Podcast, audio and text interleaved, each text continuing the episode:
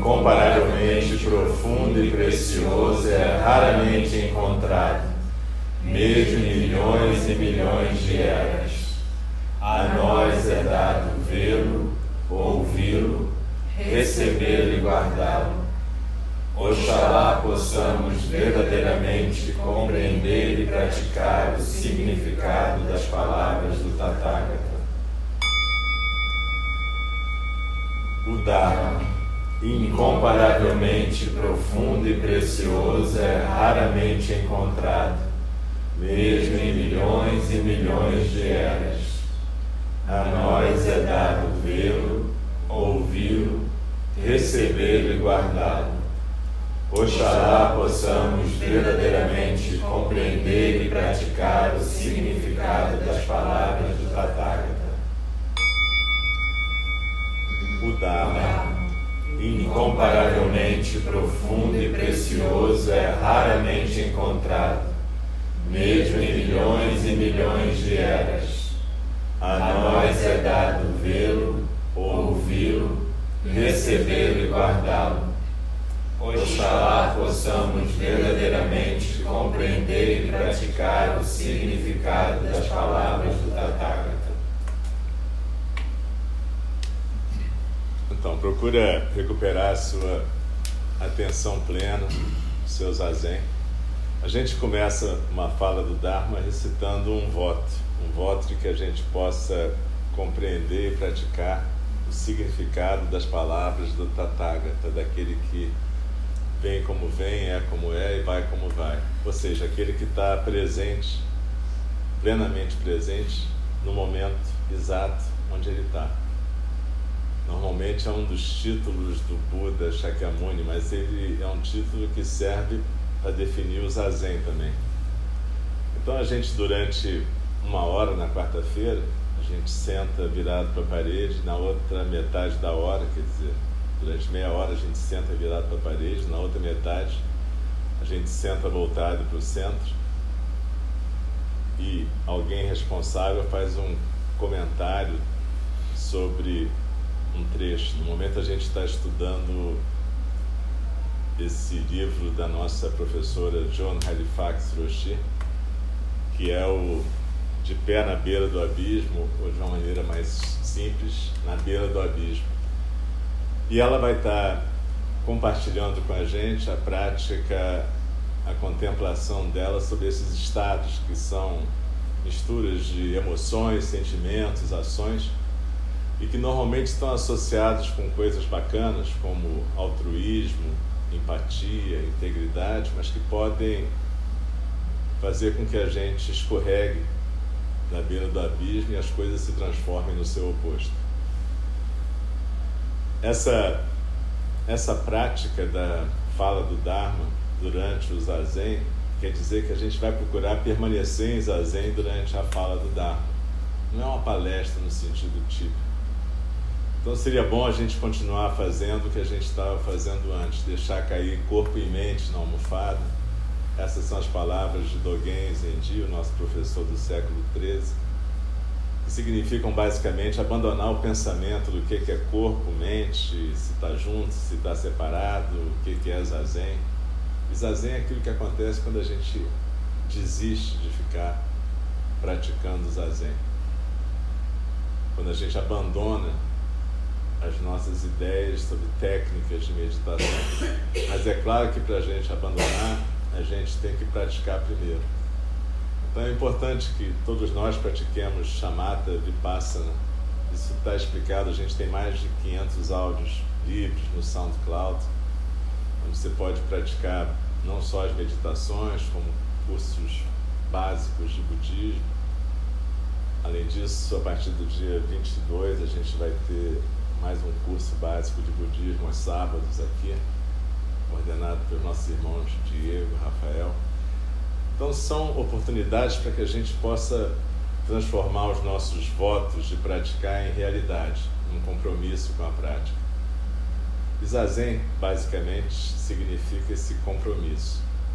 Então procura deslizar na sua inspiração, prestar atenção na sua postura não fica preocupado em entender, não entender ou conversar com o que está sendo dito. Na verdade, a gente vai ler as palavras da nossa professora e aí a pessoa que está comentando compartilha o que, que aquela leitura também suscitou nele enquanto prática. Então, vamos nos aquietar no centro.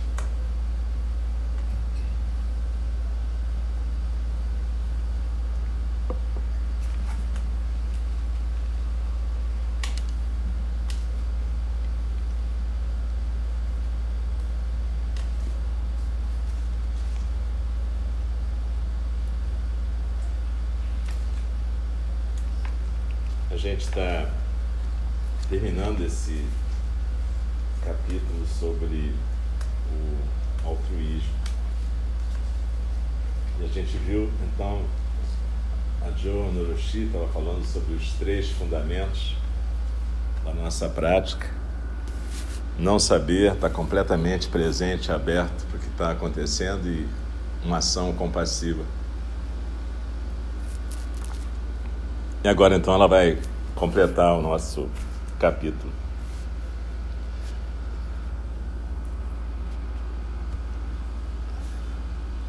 A marionete de madeira e o curador ferido. O altruísmo pode dar às nossas vidas propósito e profundidade. Nossa profunda aspiração de servir os demais nos ajuda a permanecer estáveis e comprometidos durante tempos difíceis. O voto do Bodhisattva de salvar todos os seres do sofrimento pode nos afastar e nos guiar para longe de uma postura autocentrada. A gente pode dar um passinho do nosso para longe do nosso pequeno si mesmo e tocar a realização da nossa ilimitada interconexão com tudo que existe. No final das contas, podemos aprender que não existe si mesmo, não existe um outro ou uma outra. Não existe ninguém servindo e ninguém sendo servido. Podemos ser como uma marionete de madeira reagindo ao mundo, com seus membros sendo puxados por cordas que estão ligadas ao sofrimento do mundo.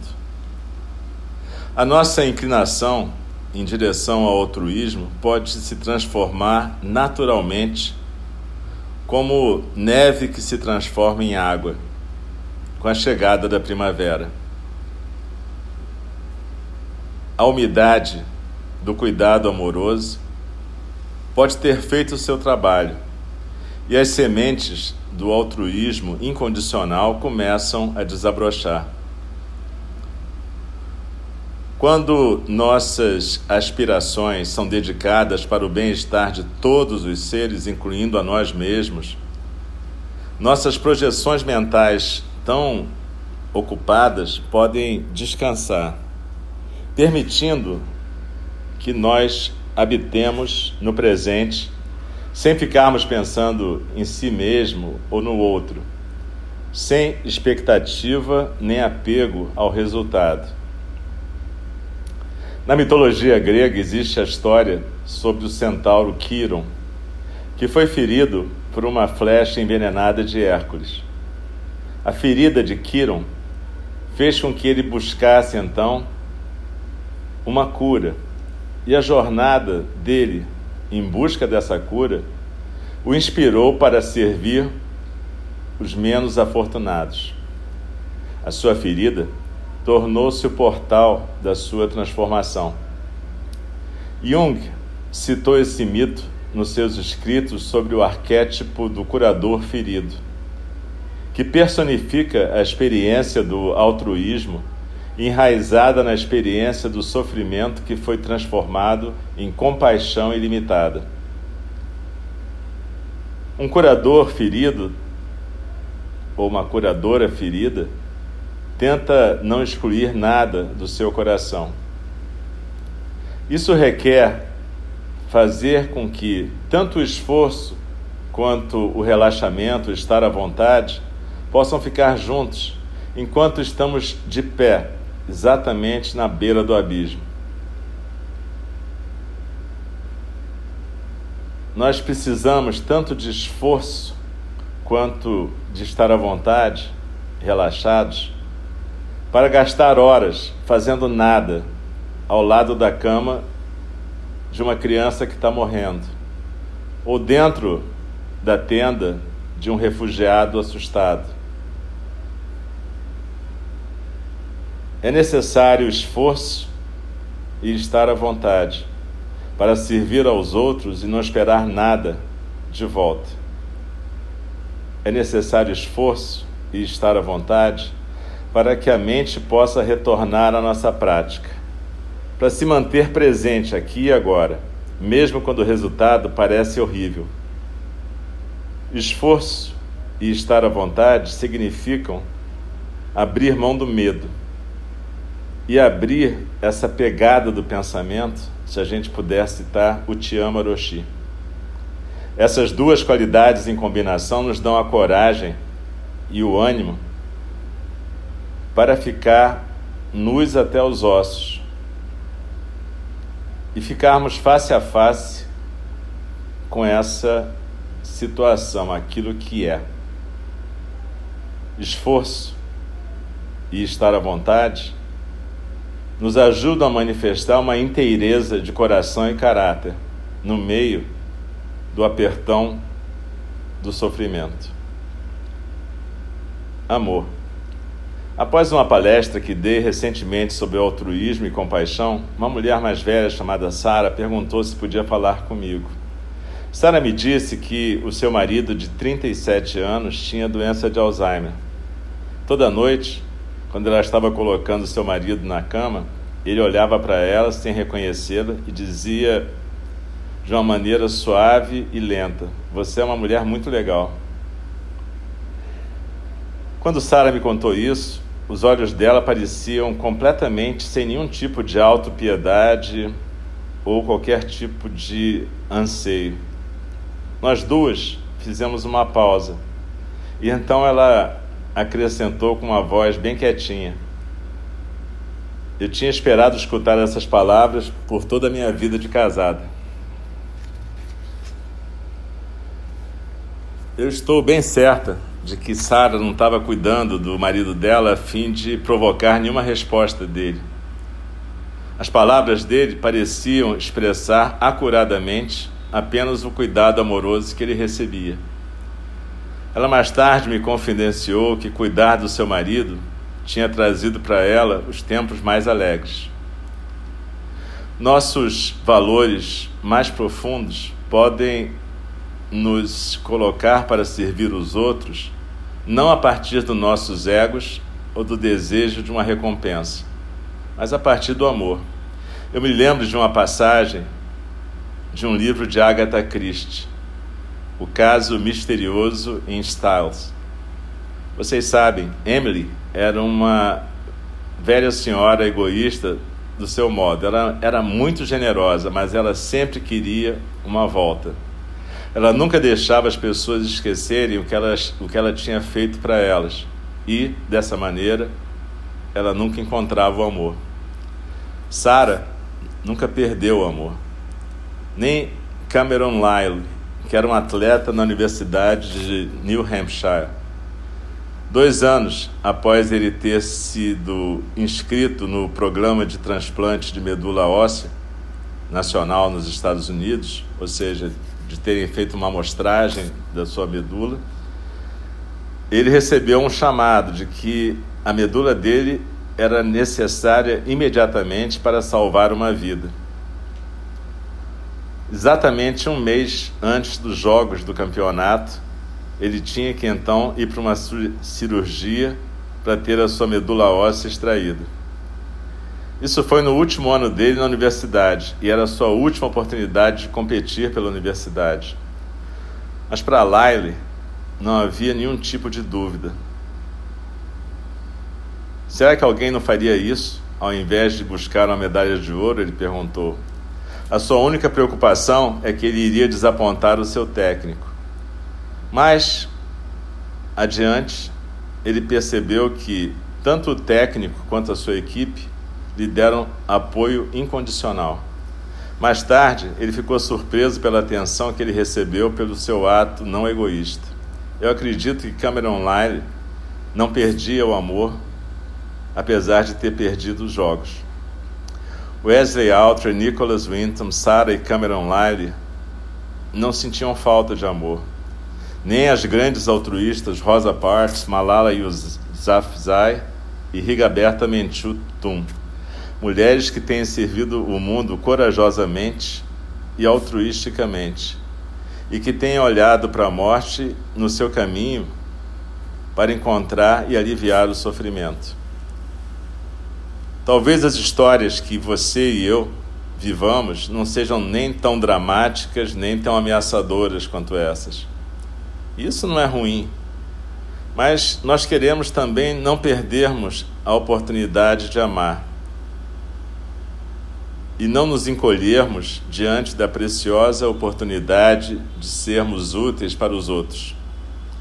No ano passado, a poeta Jane Hirschfield compartilhou comigo o fato de que a sua vida se abriu quando ela leu pela primeira vez uma tanka, que é um poema curto japonês, feito por Izumi Shikibu, que era um poeta japonês do século X. Essa tanka é tão bonita é sobre o risco, sobre o sofrimento, sobre a permeabilidade, sobre a ternura e sobre a coragem que são os membros invisíveis que sustentam o altruísmo. O poema diz: apesar do vento soprar terrivelmente aqui, a lua, o luar, também se infiltra por entre as placas do teto dessa casa arruinada. Referindo-se a esse poema, Jane falou numa palestra que ela deu em 2016. Se você colocar a sua casa com paredes muito bem feitas e tetos totalmente impermeáveis, pode ser que você permaneça seco, mas também você vai ficar sem o luar. Eu acredito que a gente tem que deixar a vida entrar nas nossas vidas, deixar os outros entrar nas nossas vidas, deixar o mundo entrar nas nossas vidas deixar o amor entrar nas nossas vidas e também deixar a noite entrar nas nossas vidas e não ficarmos apegados a ter sempre um telhado inteiro sobre nossas cabeças, nossos conhecimentos, nosso medo. E que a gente possa evitar que esse telhado tão perfeito, conhecimento, medo, mantenha o luar longe de nós. O altruísmo é exatamente essa permeabilidade, essa coisa meio selvagem sem paredes, esse telhado quebrado que deixa o luar inundar a nossa casa arruinada, o nosso mundo que sofre. Eu acredito que aquilo que é importante é nossa capacidade de reconhecer quando estamos arriscando escorregar por cima dessa borda e cairmos no egoísmo. E assim que a gente possa aprender da absoluta fragilidade e do mistério da vida. Quando o nosso altruísmo está baseado em nossos valores, é sábio e realmente não é egoísta, é porque somos capazes de estar de pé na borda, na beira do abismo um lugar do não saber, acompanhados pela compaixão, pela sabedoria e pelo amor. Com esses companheiros do altruísmo, nós construímos a força para reagir espontaneamente àquela profunda puxada de bondade que existe no coração humano, como o luar que flui através do telhado quebrado de uma casa arruinada. E a Pema Chodron também no livro A Beleza da Vida, em que ela fala também mais ou menos desses três fundamentos e votos. Ela fala de uma outra poesia de um sujeito que estava morrendo e fez também um poema. E ele disse: era o Rick Fields. Esse mundo absolutamente puro como é. Por trás do medo, vulnerabilidade. Por trás disso, tristeza. Depois, compaixão. E mais atrás, o vasto firmamento.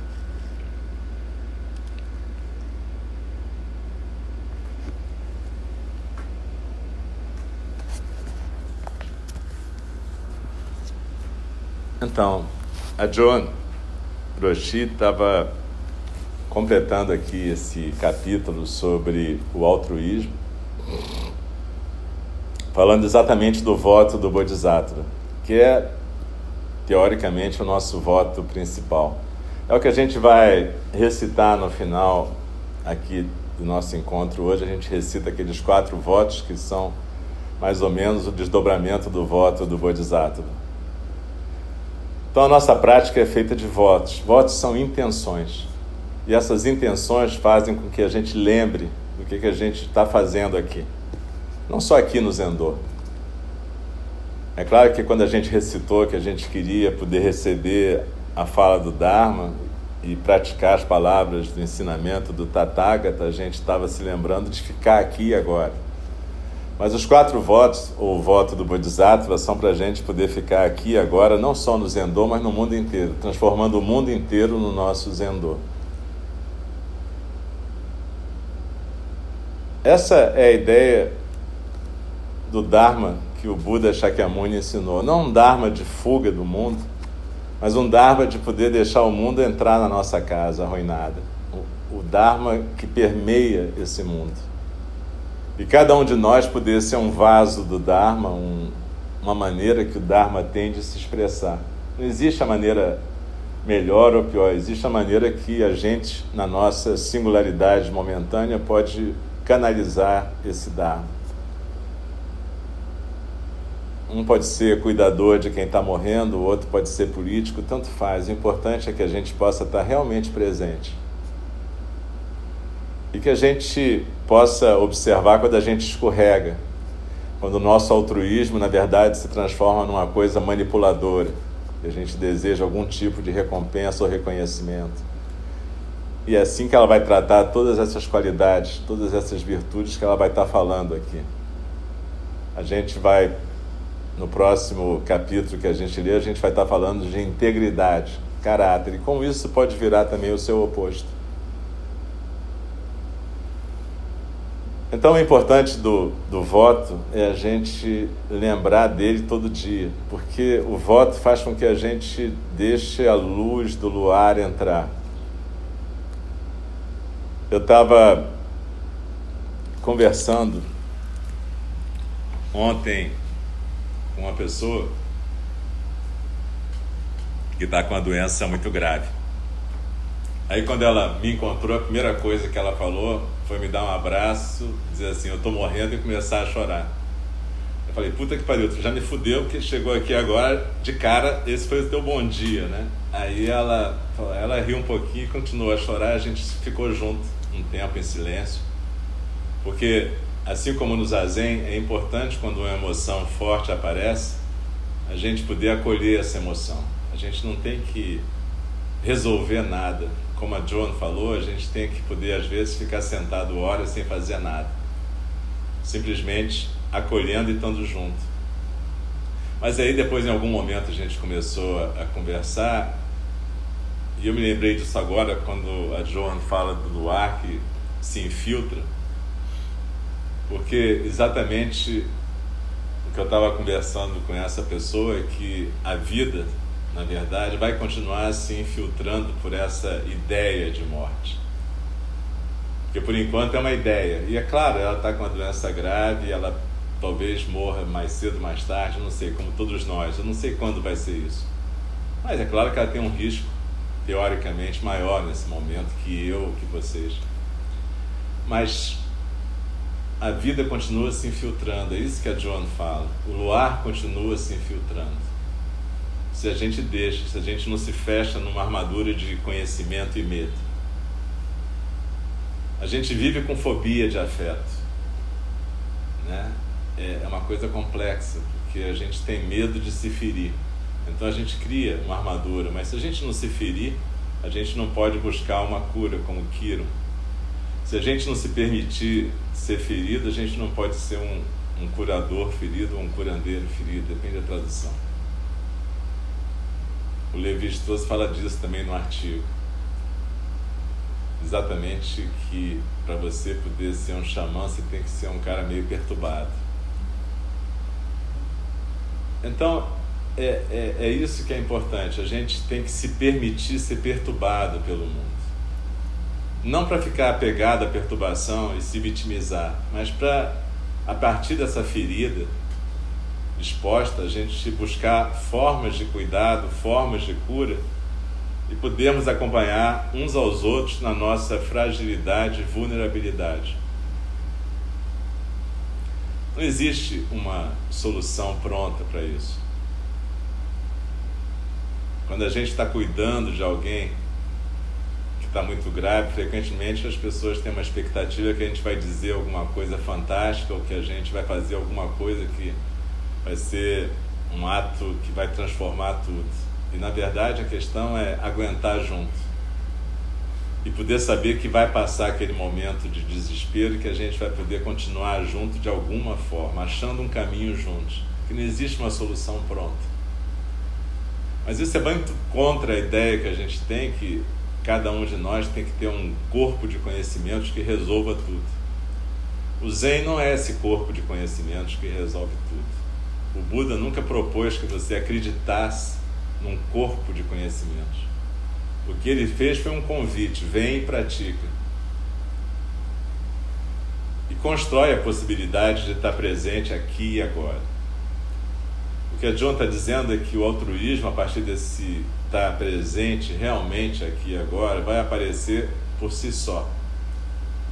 Como a neve que vira água. Ou se vocês lembram de um koan que a gente já falou aqui milhões de vezes, como aquela mão que procura o travesseiro de noite, a mão de avalo que tesvara algo que não é pensado, calculado, não é uma estratégia, mas é um modo de vida, é um modo de se manifestar na vida. É difícil? Claro que é. Se fosse fácil, a gente nem estaria aqui conversando, a gente estaria fazendo. Mas é uma possibilidade, é por isso que a gente faz os votos, para que a gente possa em algum momento estar na vida espontaneamente como a Valokitesvara, que é o Bodhisattva da compaixão, que personifica a compaixão e que pode estar na vida como aquela pessoa que procura o travesseiro à noite, fazendo o que deve ser feito sem sequer ter que acordar, ou se dar conta de que está fazendo aquilo.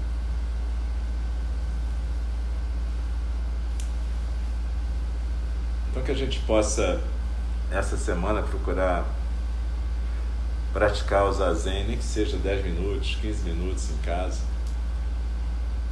se tiver dificuldade, a gente tem várias meditações orientadas no SoundCloud, como eu já falei.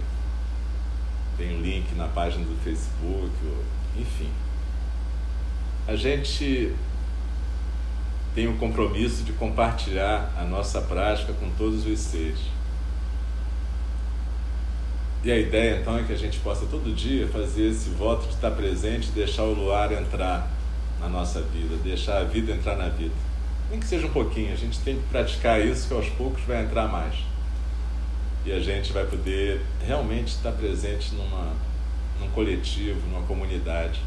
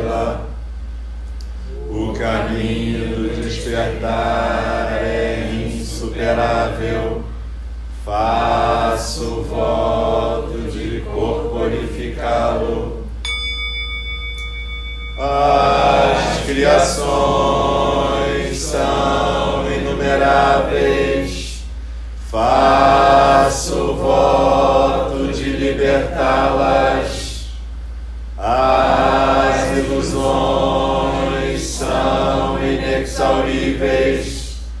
Faço voto de transformá-las.